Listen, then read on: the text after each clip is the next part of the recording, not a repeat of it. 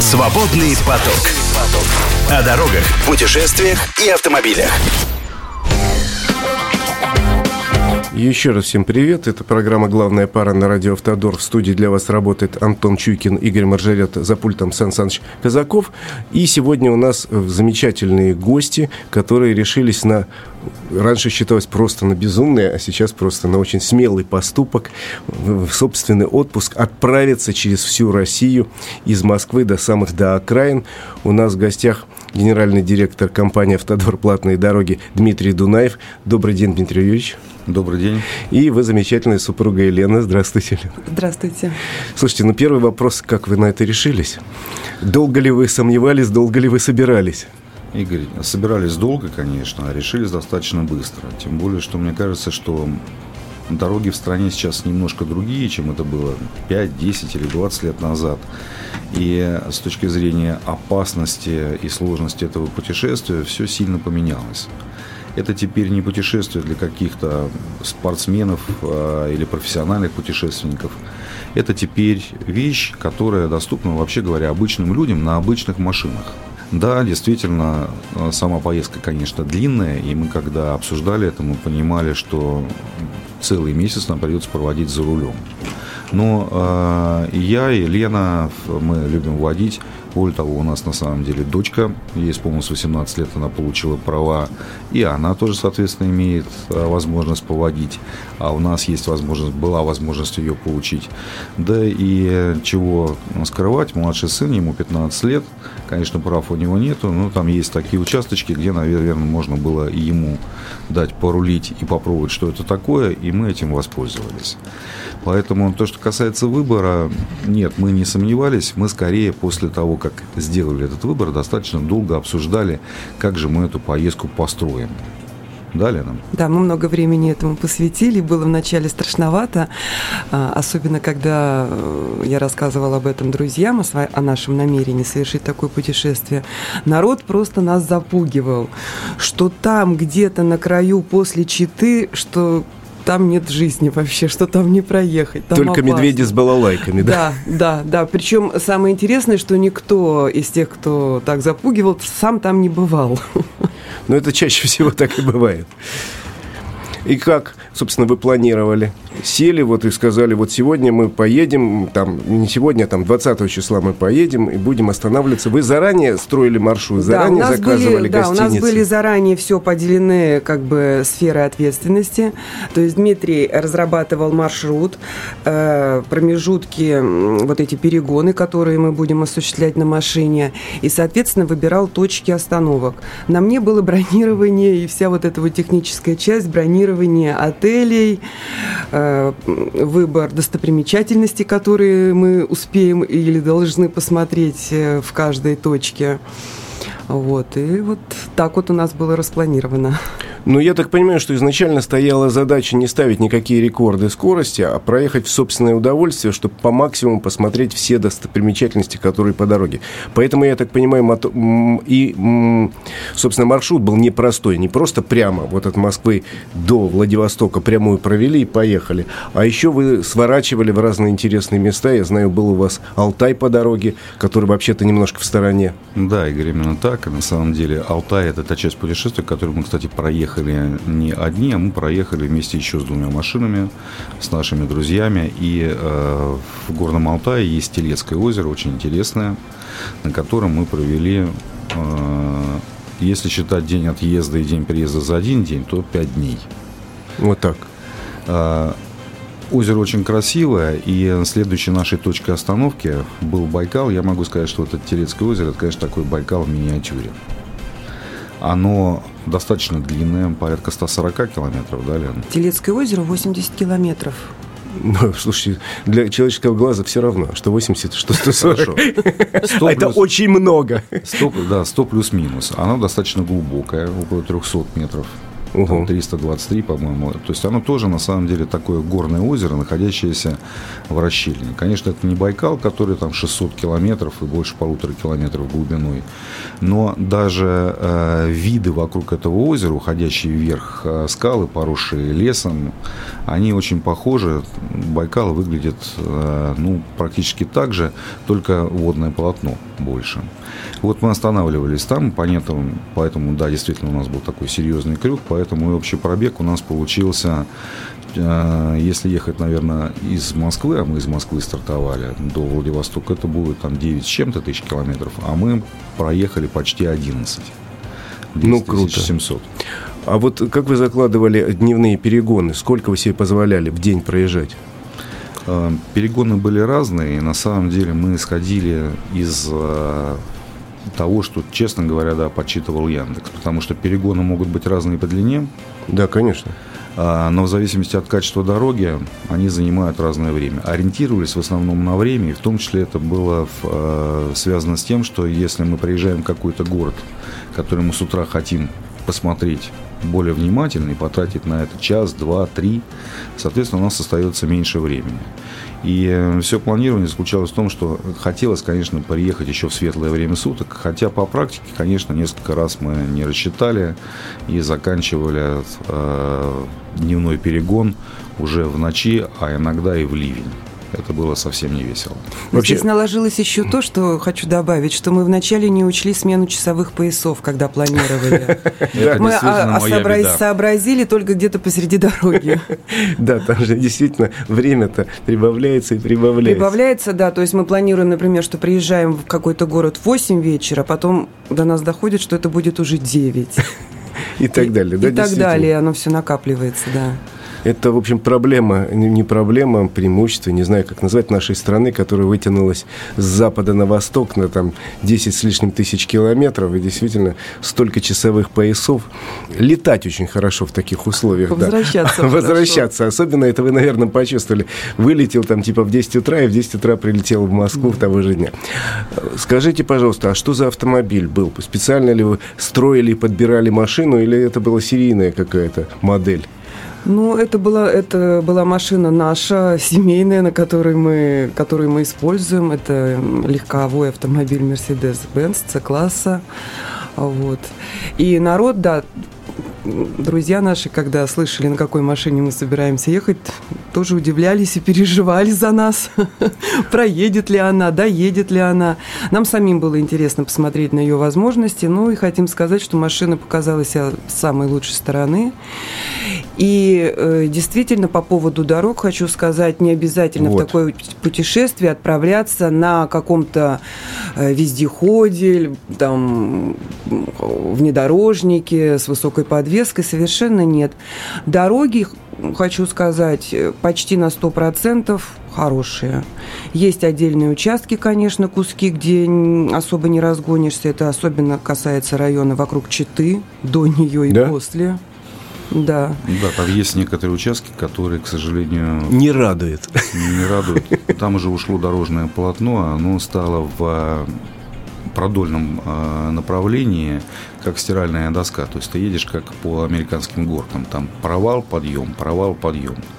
Если влетать на скорости там, больше 100 км в час на такой участок, конечно, ты будешь, как в американских фильмах, просто в воздух отрываться на машине. А когда приземляться, тебе будет очень больно и страшно, не сломал ли ты чего-нибудь в ней. А вы э, какую дорогу выбрали по выезде из Москвы? Ведь можно ехать по М5 и по М7, а есть вариант еще через север, через Пермь. Как вы ехали? Ехали по М7. Это было связано даже не с тем, а, какая дорога удобнее или какая дорога быстрее, а связано было с тем, что нам нужно было встретиться втроем. И наиболее удобной точкой встречи как раз было пересечение от СКАДа с М7. Ага. Ну, М7, честно говоря, сейчас не очень радует. Это одна из самых загруженных дорог. Я вот очень хочу и мы с Антоном очень хотим повторить ваш подвиг, но только после того, как будет запущена трасса М12, потому что она в некотором смысле целый ряд проблем снимет, и можно будет большую часть дороги, самую загруженную часть дороги, пролететь, что называется, с ветерком. Да, я здесь абсолютно согласен. М7 не радует, и вокруг городов, конечно, формируются пробки. Навигатор тебя пытается увести на какие-то объездные дороги через садовые товарищества, деревянные мостики через ручейки, черт знает что.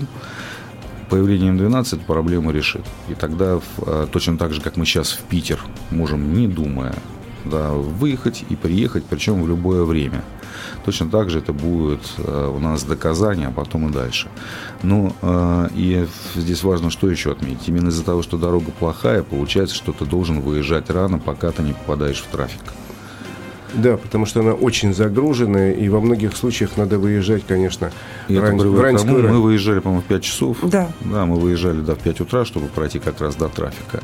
И, конечно, в этом случае первый день ты приезжаешь не выспавшийся, и полностью насладиться той же Казанью у тебя возможности нет. Ну, я думаю, что у всех будет возможность насладиться Казани, когда сделают новую трассу, когда можно будет туда доехать за каких-нибудь 5 часов без всяких проблем. Но, в принципе, какой участок вам показался самым простым, какой самым тяжелым по дороге? Или, я боюсь, что, конечно, все-таки три недели усталость накапливается, самыми тяжелыми могли показаться финальные какие-то отрезки? Отнюдь. Нет, я вот э, хочу сказать свое мнение по поводу самых тяжелых участков. Это все-таки дорога в районе Горно-Алтайска. Когда мы выезжали из э, поселка Артыбаш, где мы отдыхали вот эти пять дней на Телецком озере, мы проезжали через Горно-Алтайск, и э, наш путь дальше был там через Кемерово и дальше. Вот участок около Горно-Алтайска – это что-то ужасное. Это действительно дорога такая, как будто ее прицельно бомбили. Там, конечно, осуществляются ремонты, и вообще по всей нашей стране, вот мы проехали, я увидела, что везде сплошь и рядом ремонтируют дороги, то есть это вот сплошная строительная площадка. Вот, в том числе и в Горно-Алтайске, но там состояние дороги, на мой взгляд, самое-самое ужасное. А ну, сам... Здесь просто нужно понимать, да, что это не участок Москва-Владивосток. Да, я понимаю, это в да, сторону. Это ответвление, и это да, не федеральные дороги, это региональные или какие-то местные дороги, которые идут уже внутри в а, Республики Алтай. Поэтому с ними там действительно тяжеловато. Некоторые дороги, ты по ним едешь, там уже гравийное покрытие. Когда-то, судя по всему, оно было асфальтовым, потому что иногда какие-то лысые кусочки с асфальтом проглядывают. Оно, конечно, но... не федеральная дорога, но ведь это один из самых востребованных курортов э, сейчас и самых востребованных туристических направлений, поэтому, конечно, там нужна дорога идеальная, не хуже, чем федеральная, раз местные власти хотят туда привлечь туристов со всей России. Игорь, абсолютно согласен, потому что места наикрасивейшие. И э, то, что дорога ограничивает доступ людей туда, это, конечно, неправильно. А какие сейчас хорошие были участки, чтобы проехали, сказали с удовольствием? Я знаю, есть, есть скучные участки на трассе, ну, где-нибудь там, типа, между Омском и Новосибирском, когда едешь тысячу почти километров, и справа и слева там какие-то такие равнинные пейзажи, едешь, едешь, уснуть можно.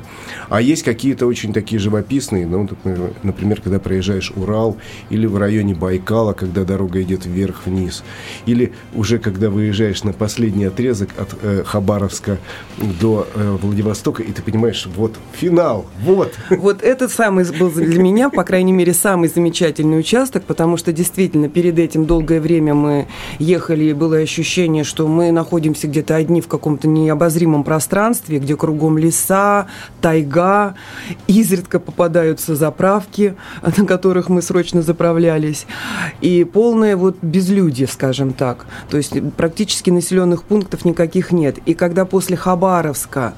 Начинается прекрасная дорога, трасса. Все очень похоже на московские дороги, вот около Москвы в Подмосковье. Ты понимаешь, что ты приближаешься к какому-то центру цивилизации. Э, то есть, действительно, дорога между Хабаровском и Владивостоком просто прекрасная, на 5 с плюсом. Ну, она тоже где-то в ремонтах, но э, Лена правильно сказала, что мы немного устали на вот этих вот перегонах, когда вокруг, кроме самой дороги, никаких признаков цивилизации нету. Особенно участки трассы между Читой и Хабаровском. Да. А вот э, начиная с, Хаб, с Хабаровска, действительно, все, появляется цивилизация, появляются заправки, появляются кафешки, какие-то сервисы, маленькие ларечки, которые кофе торгуют. И видно, что ты все в цивилизацию вернулся. Хотя и на самом востоке страны, но это тоже цивилизация. Вообще очень интересно, мы вам по большому счету завидуем. Кстати, хотели напомнить наш телефон в прямом эфире. Если захотите, немедленно нам пишите. 8 963 664 4908. А мы сейчас прервемся на коротенькую паузу и продолжим. Свободный поток. Слушайте наши подкасты на Яндекс Музыке, Apple Podcast, Castbox, Spotify и на других платформах. Это программа «Главная пара» на радио «Автодор» в студии Антон Чуйкин и Игорь Маржарет и наш замечательный гость, генеральный директор компании «Автодор Платные дороги» Дмитрий Дунаев и его замечательная жена Лена – и они рассказывают о своем чудесном путешествии. Мы им жутко завидуем. В течение трех недель они во время отпуска на собственном автомобиле проехали из Москвы в Владивосток, еще и с заездом э, на, э, к другим замечательным красотам России. В частности, вот сейчас разговаривали про Алтай. А э, скажите, пожалуйста, друзья, вот все-таки такое длительное путешествие. Вот как у вас общее ощущение, те же самые гостиницы, мотели, где вы ночевали, вполне уже соответствуют современным требованиям? Требованиям? Ну, насчет гостиниц я хочу сказать, действительно, проблем никаких нет. Э, гостиницы есть разного уровня и класса. Конечно, э, в центре нашей страны под той трассе, которой мы ехали, немножечко, особенно в маленьких городах, э, уровень, конечно, не такой высокий, который можно найти в Москве или в других каких-то крупных городах.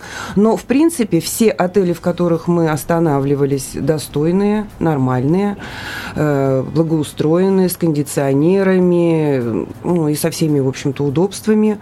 Вот. Поэтому пугаться того, что там будут какие-то плохие условия бытовые, ну, этого не стоит опасаться. Единственная э, не очень обустроенная гостиница, в которой мы останавливались, останавливались, она находилась в городке под названием Ерофей Павлович. Даже не городок, это такой поселок. Поселочек. Поселок, да, и мы выбрали его из-за названия, то есть именно название подкупило нас, что это такое. И вот Единственное в нем только гостиницы э, с коридорной системой и с раздельными кроватями, как вот в пионерских лагерях, две, три, четыре кровати. Вот. А во всех остальных точках нормальные, человеческие гостиницы с хорошими условиями. Я так понимаю, что и по заправкам тоже проблемы не было. Сейчас они все, везде есть, даже на трассе Чита-Хабаровск, которую э, да, в общем, всегда ругали за отсутствие заправок. С заправками проблем не было. И может быть, не каждые 5 километров и не каждые 20 километров, но каждые 50 километров, наверное, заправки есть. По крайней мере, мы ни разу не столкнулись с тем, что, увидев, что у нас заканчивается бензин, мы думали, хватит нам или не хватит. А, другое дело, что когда мы двигаемся, не всегда это заправки, к которым мы привыкли здесь в европейской части, в которых есть благоустроенный туалет, в которых есть вкусный кофе, в которых ну, да. есть какие-то плюшки. Иногда это просто заправка заправкой, да, в которой есть э, только бензин и все.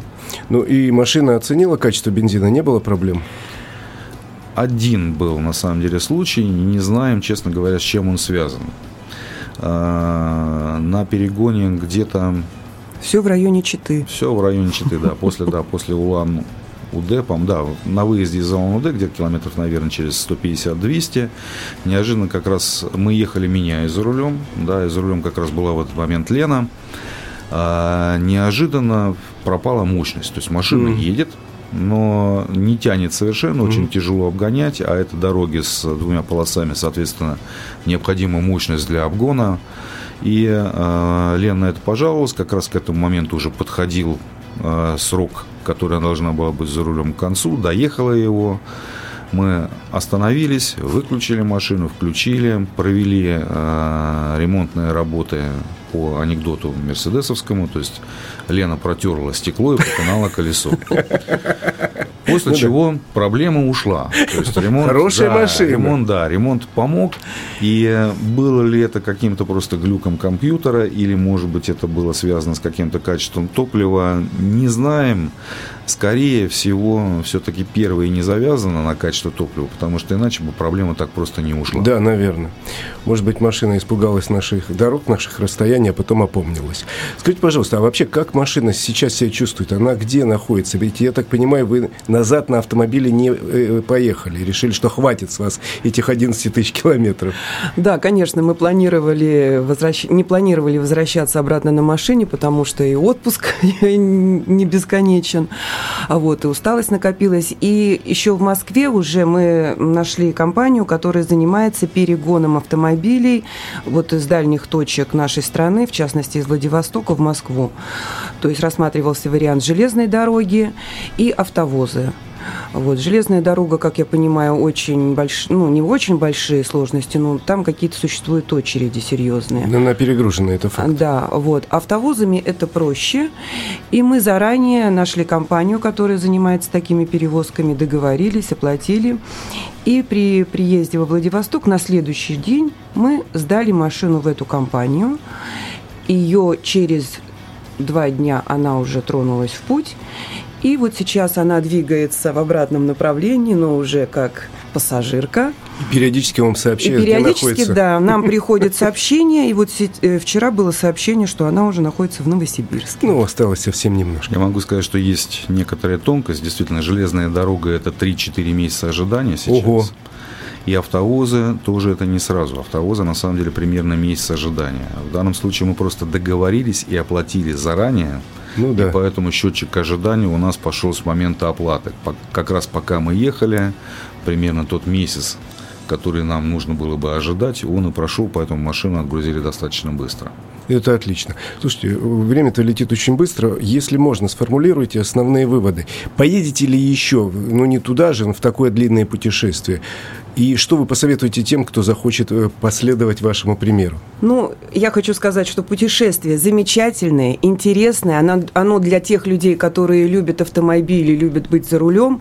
И со своей стороны хочу людям посоветовать не бояться, ехать, настроиться, настраиваться на позитив, получать хорошие впечатления и радоваться такому путешествию. Конечно, поедем еще в подобное путешествие. Получается, что с э, запада на восток мы страну страну уже пересекли, потому что участок от Калининграда до Москвы так случилось во время другой поездки мы пересекали.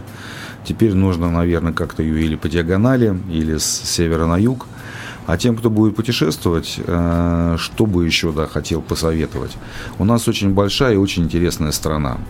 Мы, наверное, э, вот исходя из цели проехать там 10 с лишним тысяч километров, вынуждены были ехать быстро и до конца не насладились городами, через которые мы проезжали. Планируйте чуть больше времени на то, чтобы посмотреть те места, через которые вы проезжаете. Они того стоят. Да, там же совершенно замечательные города, есть природные какие-то объекты совершенно чудесные. Я вот местами где-то был, но полностью э, вот так, э, чтобы ехать в свое удовольствие тоже никогда не получалось. Поэтому э, я, честно говоря, завидую по большому счету вам. Вот вы такие молодцы, а я вот э, пока еще не решился с семьей, но, э, в принципе, очень хочу. Время наше подошло к концу. Мы э, ждем вас в студии еще, потому что очень интересный рассказ. И напоминаю, что у нас сегодня в студии были генеральный директор компании «Автодор. Платные дороги» Дмитрий Дунаев и его замечательная жена Елена с рассказом о путешествии из Москвы в Владивосток. Спасибо большое. Свободный поток. Слушайте наши подкасты на Яндекс Музыке, Apple Podcast, Castbox, Spotify и на других платформах.